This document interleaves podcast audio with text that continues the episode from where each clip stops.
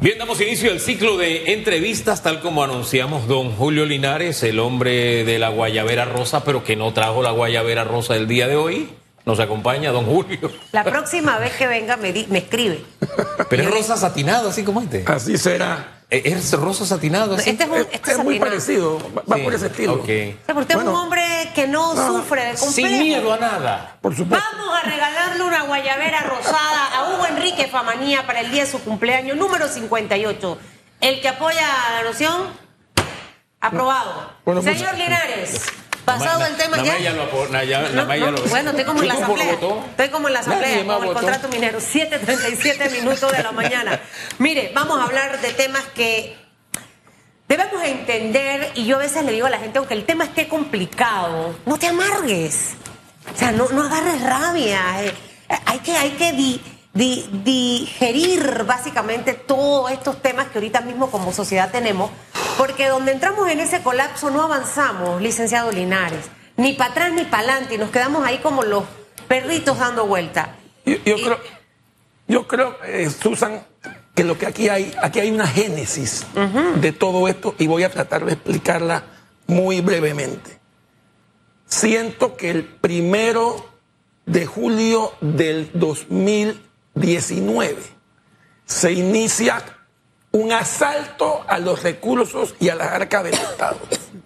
Y ese asalto que incluye derroche infame de los fondos públicos, aprobación de presupuestos estatales inflados y desequilibrados, la falta de prioridad en su ejecución, el aumento descabellado de la planilla estatal, el desorden y el descontrol de la entrega de subsidios, el despilfarro clientelar y corrupto, el endeudamiento público irresponsable. Agrégale a esto indicios de narcopolítica como recientes asesinatos del- de un exdiputado de gobierno, del di- subdirector del registro público, del presidente del Consejo Munici- Municipal de San Miguelito. Y todo este eje dramático es, el deta- es lo que yo denomino el detonante, la chispa que genera el contrato minero. El contrato minero es para mí en este momento apenas una parte de este enorme problema. Y ya la gente hoy no está viendo el tema de constitucionalidad o no de la mina. La gente está peleando por un principio, un principio ecológico, un principio ambiental, un principio moral, un principio institucional. Y hacia allá, y hacia allá van los cañones. Lo La- que es- Disculpe, ah, termine. Sí, no, yo coincido con usted y siento que la mayoría de la población que se ha montado en esta lucha también tiene ese mismo objetivo. No necesariamente todos lo tienen, eso hay que aclarar. Así Eso es. hay que aclarar. Eh, porque una cosa son las protestas, y siempre insisto en esto, porque dice, es que estás contra la protesta. No, una cosa es la protesta y otra cosa es el exceso. Y hay excesos que se han cometido. Así como hay excesos que le estamos marcando al gobierno, que hay que decírselo con toda claridad, también hay que aceptar que hay otros excesos que nos están perjudicando a todos. Pero teniendo ese mapa del problema tan bien detallado como usted lo ha hecho, y creo que se le han quedado algunos detallitos a- a- a- además, pero, pero bueno, vamos, a contentarnos con eso que es por suficiente. supuesto porque hay mucho más. Uh, hay muchísimos más, la lista es larga. Y es bueno saberlo porque si el gobierno tiene claro que es así, va a quedarse concentrado en, ah, que es el contrato, es el contrato. No, Entonces no va a tener la opción de corregir cosas que aún puede corregir para el bien del país. Ya comenzó la cuenta regresiva del inicio de la sesión permanente de la Corte Suprema de Justicia. Ahí donde está sentado usted, estuvo el expresidente del Colegio Nacional de Abogados, Juan Carlos Arauz, y él dijo que él cree que el contrato es constitucional. Yo hasta que salté. Pues, a estas alturas que alguien diga eso, ¡wow! Es más, la noticia para Telemetro yo le dije, dijo una frase por la cual la pidan a cualquiera sin misericordia en las redes sociales.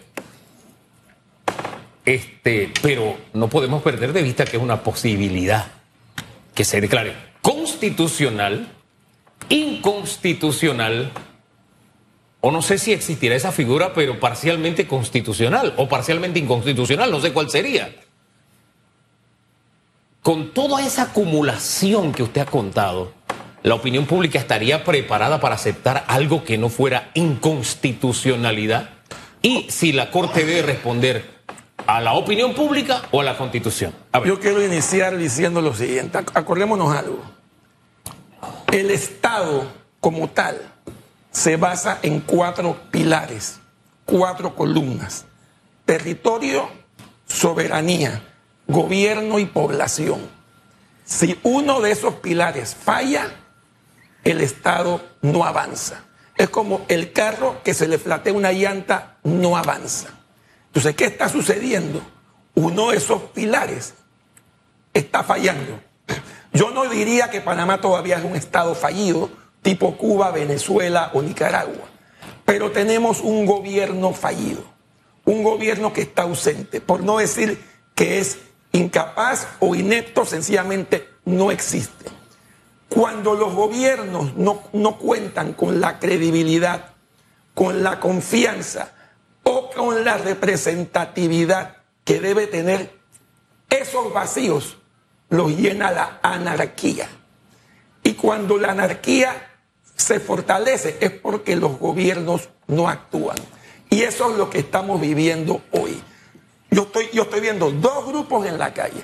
Un grupo mayoritario en exceso, que es un grupo cívico, que es un grupo que, que lo ha hecho de manera ordenada, que ha respetado los derechos de terceros, y otro mucho más pequeño, que está buscando protagonismo y anarquía, pero que lamentablemente no ha habido una, un contrapeso de parte del gobierno, y aquí, y aquí me dirijo al gobierno, ¿por qué? Porque el gobierno es el representante legal del Estado, es el que tiene esa responsabilidad.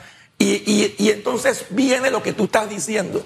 ¿Qué pasa si el, contrato es constitucional? ¿Lo va a aceptar la población o si es inconstitucional? ¿Cómo, se va a llevar a cabo esa transición de lo, de lo legal a lo, a lo no legal? Esa, ese, es, en eso, el gobierno es el que tiene la mayor responsabilidad porque es el que tiene que poner orden. Y, y, y por ahí nos vamos.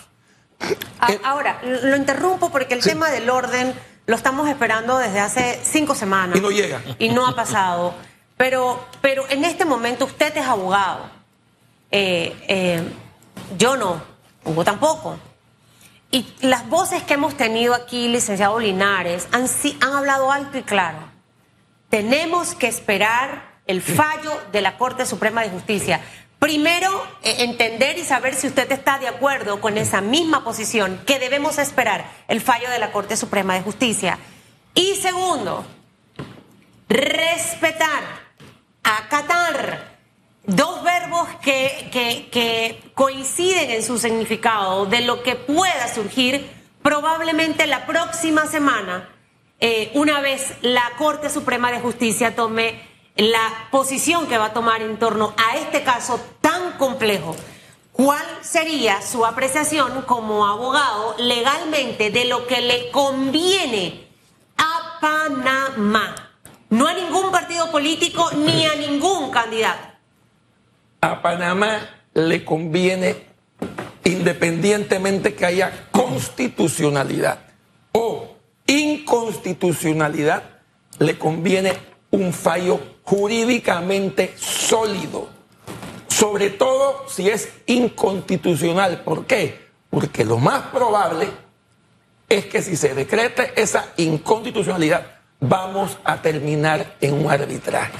Y, ese, y, el, fondo de ese fallo, de ese fallo va a ser importante. Fallo jurídicamente sólido es la Corte Suprema de Justicia. Claro, y que se cumplan los preceptos legales y constitucionales. Hablar de, derogar la ley, que es la insistencia en este momento, ¿va en otra línea el fallo jurídicamente sólido? Totalmente en otra línea.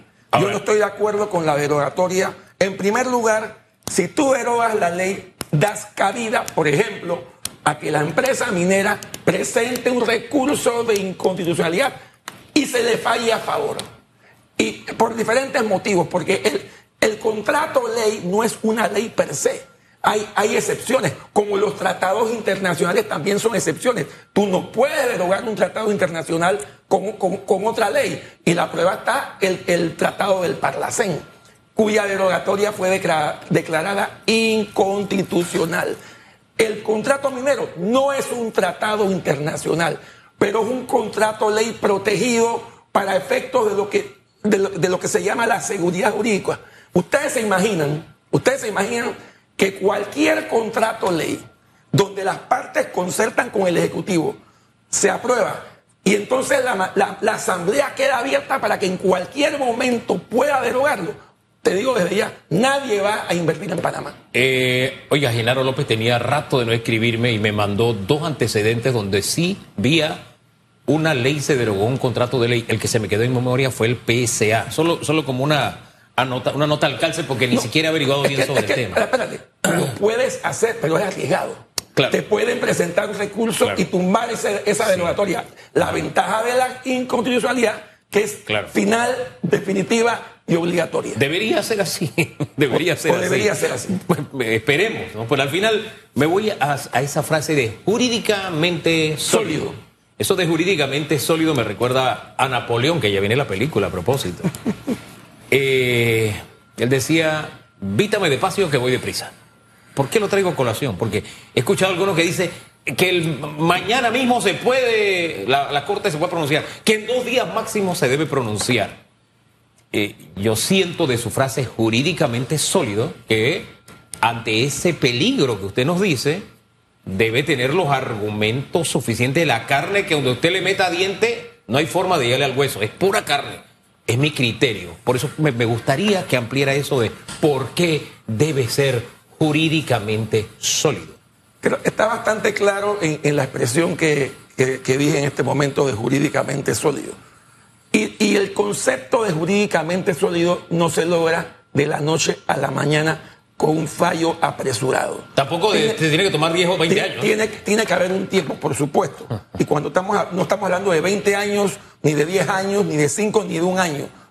Un par de meses podría ser. Tengo entendido que ya el- a partir del día de hoy puede fallarse respecto a uno de los, de los recursos. Mañana se da, se podría dar el otro fallo, pero eso va a tomar un tiempo. Creo que a partir de mañana, 24 de noviembre, la Corte entrará, entrará en sesión permanente.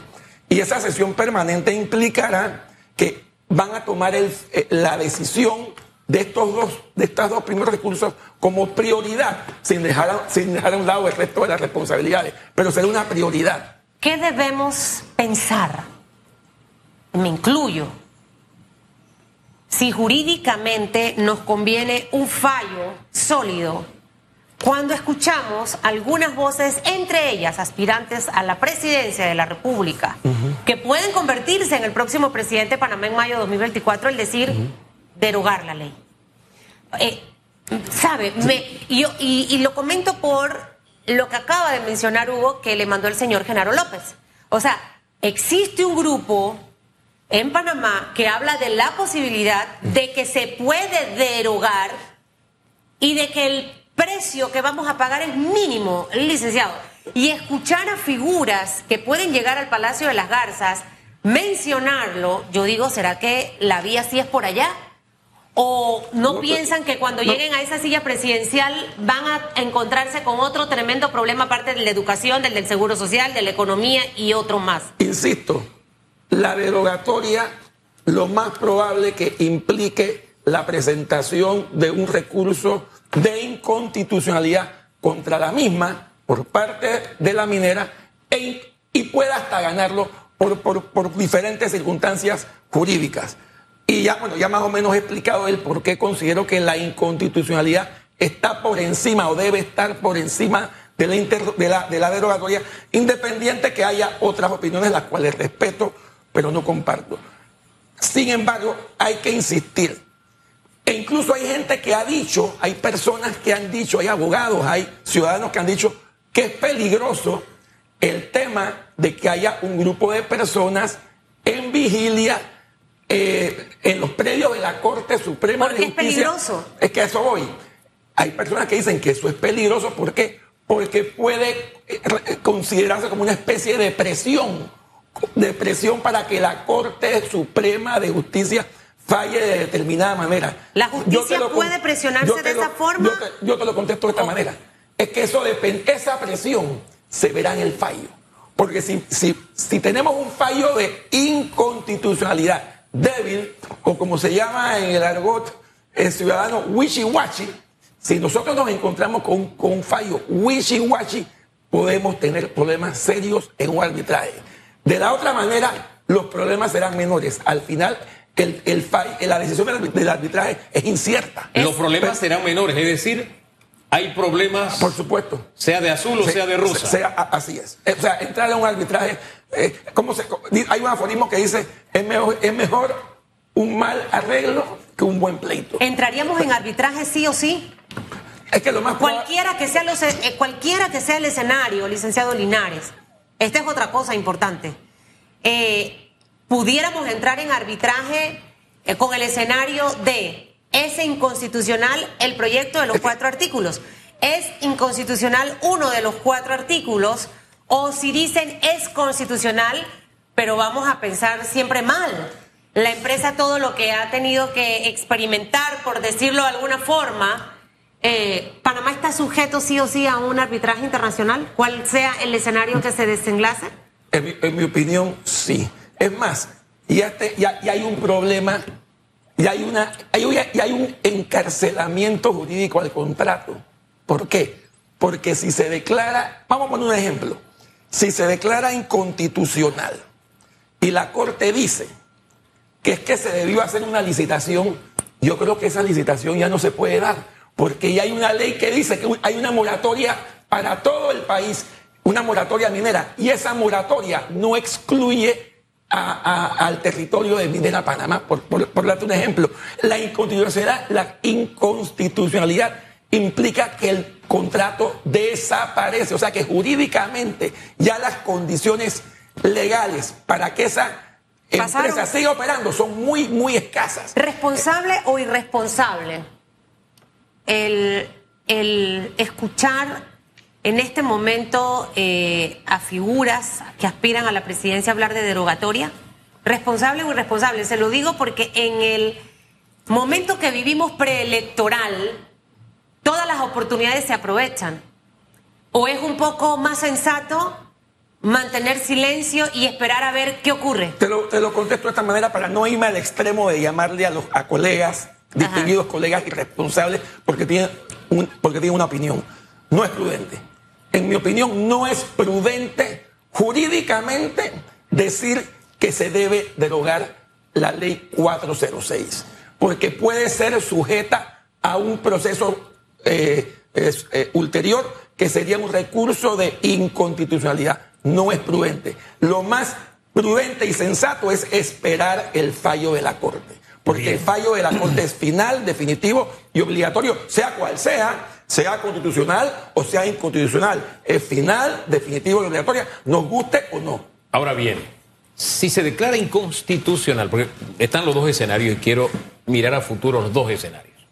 Si se declara inconstitucional, usted dijo, hay problema, va, el arbitraje va. Si es un fallo wichiwachi, como dijo, mm, eh, tenemos problemas. Con el otro podemos tener menos problemas. Exacto. Fíjese como usted me lo ha dicho. Exacto. Y el que nos llevaría arbitraje sería la empresa, ¿verdad? Así Bien. es. Ahora vamos al otro escenario. Supongamos que es constitucional. ¿Qué herramientas le quedaría a aquellos que no llegaran a aceptar un fallo constitucional? Es que siendo el fallo final, definitivo y obligatorio, tener la, la población panameña tiene que acatarlo. Tendremos que acatarlo, incluso lo- los que hemos manifestado que hay vicios de inconstitucionalidad. No queda otra. El problema va a ser cuál va a ser la reacción del pueblo, la reacción de la sociedad. Y esa reacción, para bien o para mal, está ligada con lo que dije al principio, con un desgobierno que hemos tenido desde el primero de julio del 2019, porque ya el contrato, el, o el- ataque al contrato no solamente es jurídico, tal vez es más político, y lo entiendo. Porque los pueblos, los pueblos se cansan, por no decir otra palabra. Sí, y el no. pueblo está cansado. Y esa famosa paz social que utilizó este gobierno en despilfarrar los fondos en subsidios, por ejemplo, esa paz social a lo mejor nunca existió. Y, y la prueba es que, que, este contrato fue el detonante del, de la, del drama que Pero está necesitamos Panamá. recuperar la paz social. Por supuesto. Hace minutos escuchaba a, a voceros del Sindicato de Industriales de Panamá y veía a micro, pequeños y medianos empresarios muy preocupados por lo que en este momento está ocurriendo. Estamos hablando de casi 15 mil colaboradores que para fin de año en los centros comerciales iba a contratar, eso se suspendió. Ayer veía otra noticia que las contrataciones que se esperaban para fin de año a nivel del país están suspendidas. Estamos hablando de que muchas empresas o ya cerraron, están cerrando o van a cerrar, porque un mes fue Fatal. todo, Fatal. todo para poder que sus sueños se derrumbaran. Entonces, en esa búsqueda de la paz social y entendiendo lo que usted acaba de explicarnos, que debemos esperar lo que va a decir la Corte, se mantienen vías cerradas. Eh, uno se pregunta y uno cuestiona, pero ¿dónde está la policía en las imágenes que uno veía en la Universidad de Panamá con la señora del carrito rojo que le rompieron el vidrio, que iba para una cita médica? Entonces, eh, ¿sabe eh, cu- cuánta diferencia hay en ese hecho a lo que vimos en la marcha de ADER de la universidad? Entonces, ¿quién garantiza la paz social en este momento? Ya estamos sin, sin, sin, sin rumbo desde el 19, pero hay que arreglar ya, pues. El cierre de calles es infame.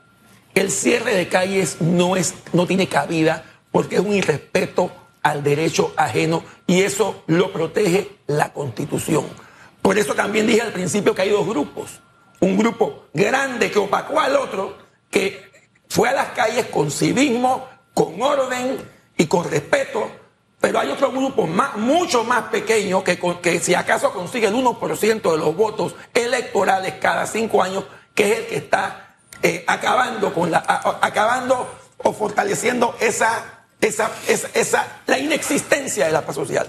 Pero tú sabes algo, porque esos grupos, porque tú ves tres o cuatro o cinco cerrando una calle frente a 40 mil carros, al, al final la culpa, en mi opinión, la tiene quien no pone orden.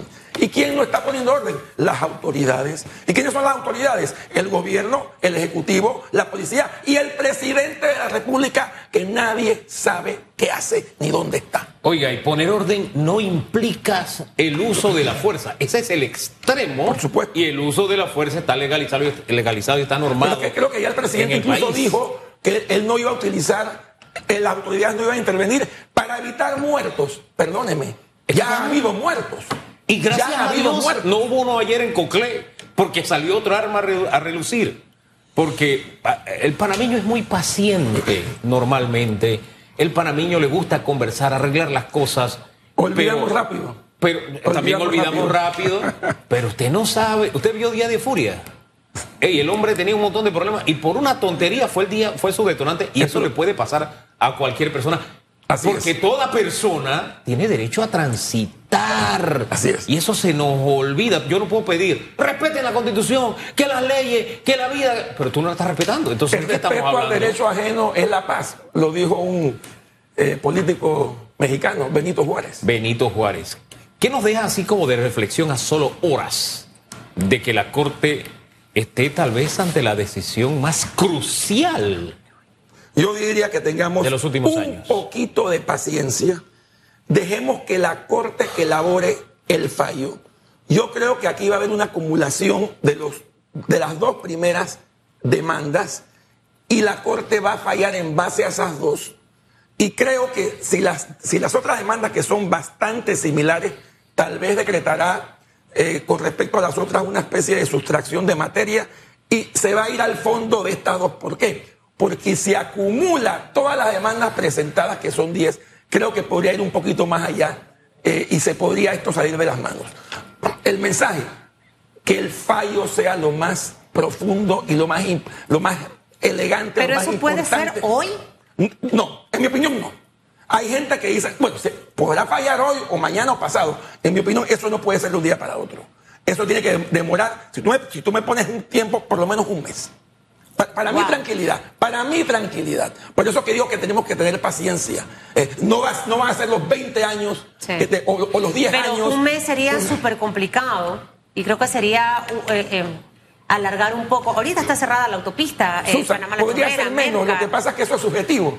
Claro. Eh, eh, la, la opinión que estoy dando es, es subjetiva porque en verdad yo no sé cuán adelantado están los, eh, está el magistrado sustanciador en, en haber redactado el, el- el documento. Esto Y- está en dos salas distintas. en, do- en- en dos salas distintas. En con- la del magistrado Olmedo Rocha está uno. y, y, la, y María Eugenia López el otro. Y, y creo que tiene un día de diferencia. Uno, uno un- Sí. los, los Hay un alegatos, día de diferencia entre ambos los alegatos porque inician hoy en uno, no me acuerdo Sí. cuál. Y, el- No lo- y el- en el otro inician mañana, si no me equivoco. nos los explicó el licenciado Ernesto Cedeño, eh, el, el- perdón, el licenciado Roberto Ruiz Díaz. Ah, ok. Porque una se presentó un día, fue admitido un día y tienen un día de diferencia. A ser pacientes. Mientras seamos pacientes, el llamado es abrir las calles para que Así la es. gente pueda circular, para que la gente pueda eh, eh, trabajar. Eh, hay un grupo de panameños que sí está todavía en ese colapso, en esa situación complicada, Colón, Chiriquí, Bocas del Toro, eh, áreas que de verdad que ya preocupa realmente lo que está ocurriendo. Y, y esperar pacientemente. Así es. Y a la clase política en este momento están en sus exámenes trimestrales, tomando nota de todo lo que tienen que corregir, porque hay una gran oportunidad, ya la gente no se cree los cuentos. Ya la gente no olvida con tanta facilidad, Ah. señor Linares. Estoy de acuerdo. Las redes no te lo permiten, te lo recuerdan. Es más, yo creo que tienen las galerías guardadas para sacar esos hechos que lastimaron, dolieron y frustraron. Entonces hay una gran oportunidad. Mira que Así le vaya es. bien. Muchas gracias. Espero verlo pronto. Así es. Con Su la guayabera. guayabera de rosa Compromiso. satinada. Compromiso. Licenciado, ahora le escribo para que hagamos la solicitud para la de Hugo Enrique Vamos a la pausa.